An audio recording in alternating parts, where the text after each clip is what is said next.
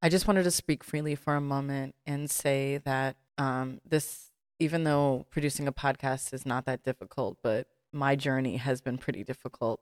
Uh, I've been trying to do this now for the past almost seven years, and there's been a lot of personal things that have gotten in the way of it. But I think the most important thing that I still have to focus on every day, and the one thing that has kept me from creating for all these years, is the fact that I've lived in fear for a considerable amount of my life. And we all have. We're all human beings and and that's something to take into account. But and my story is not any more special or better than anybody else's, but it's a real thing. It's a real thing when you are taught and conditioned to live in a fearful mindset. And that came from my parents. That also comes from our cultural norms as well. That's another conversation for another day. Um, but yeah, for a while, I've just lived in fear of what other people are going to think.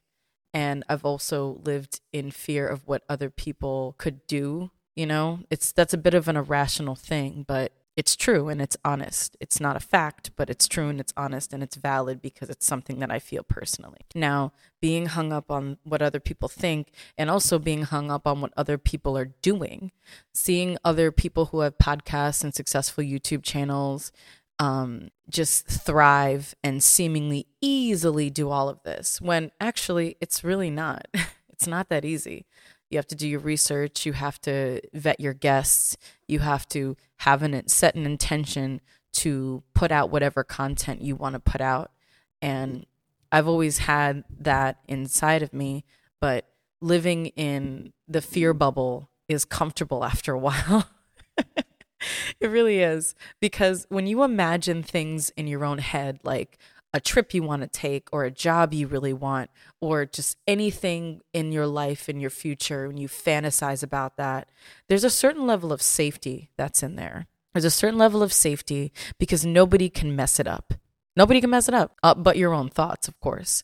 But you can easily just daydream and fantasize about that house you want or that car you want or getting a million subscribers and a million downloads and getting a boatload of money from from your uh, social media platform.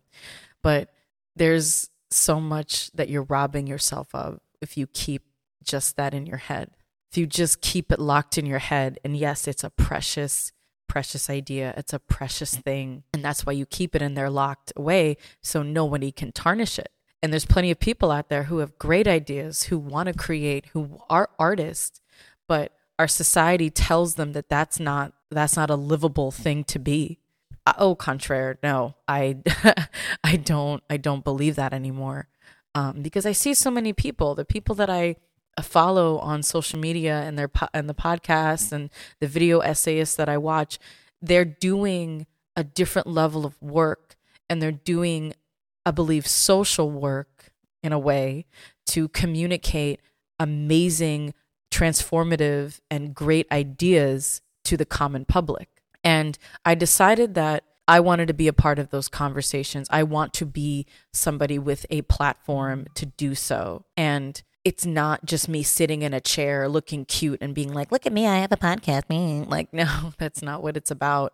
Um, it's about me wanting to be a part of these conversations and about me fighting against the fear of keeping the safety in my head of, oh, this is a great idea and I don't want anybody to mess it up, including myself. So I'm going to keep it to myself, but I'm going to have the FOMO. I'm going to have all of the judgments and just keep looking through a lens of jealousy and ignorance instead of actually taking matters into my own hands and making something and creating something beautiful. And no one does it alone. I've had plenty of support and love over the years from my friends and my family and all of you. You know exactly who you are. Um, uh, I love and care about you all so much.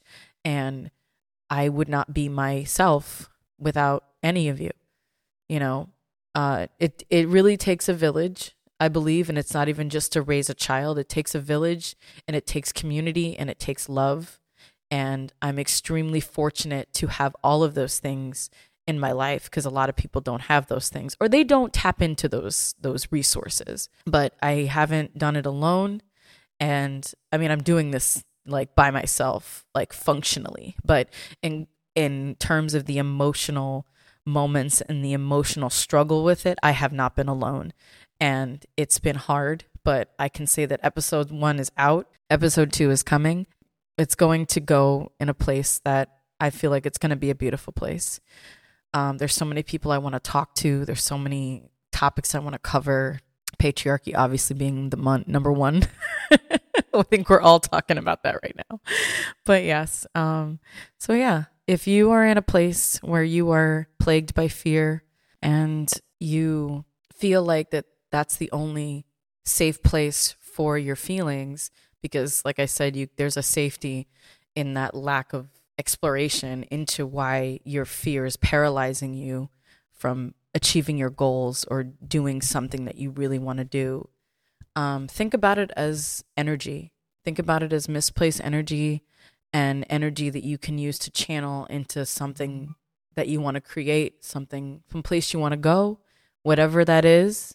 Think about it in terms of, okay, I'm feeling this. Where's where's this coming from? Where is this going? And that has been an ongoing practice, which is another thing. We'll talk about that in another episode, but it's a practice. It's something that you have to just like you learn to ride a bike, you have to give yourself a chance to suck at it first.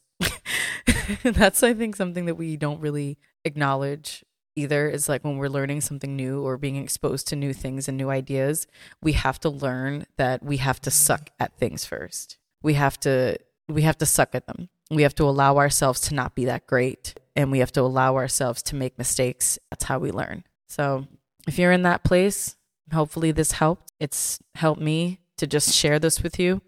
Um, and I'm going to continue to practice that throughout this podcast and throughout my life because life is a practice. Thank you so much for listening to this little nugget um, of thought and a little nugget of truth. Thank you so much. Talk to you soon.